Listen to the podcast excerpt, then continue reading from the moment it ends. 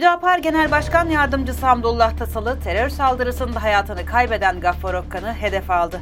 Hamdullah Tasalı paylaştığı skandal ifadelerin ardından hesabını kapatmak zorunda kaldı. Cumhur İttifakı üyeleri AKP, MHP, BBP ve Yeniden Refah Partisi'ne dışarıdan destek vereceği ve AKP'nin listelerinden seçime gireceklerini açıklayan Hüdapar'da Genel Başkan Yardımcısı Hamdullah Tasalı'nın skandal tweet'i ortaya çıktı. Hamdullah Tasalı'nın 2017'de Diyarbakır Emniyet Müdürü olarak görev yaparken terör saldırısında şehit olan Ali Gaffar Okan'la ilgili yaptığı skandal paylaşımı Oda TV yakaladı. Hamdullah Tasalı ilgili paylaşımında polis üniformalı Gaffar Okan görevi boyunca PKK'ya hizmet etti ifadelerini kullandı. Cumhur İttifakı ortağı MHP'nin Hüdapar Genel Başkan Yardımcısı Hamdullah Tasalı ile ilgili nasıl bir tutum sergileyeceği merak konusu oldu.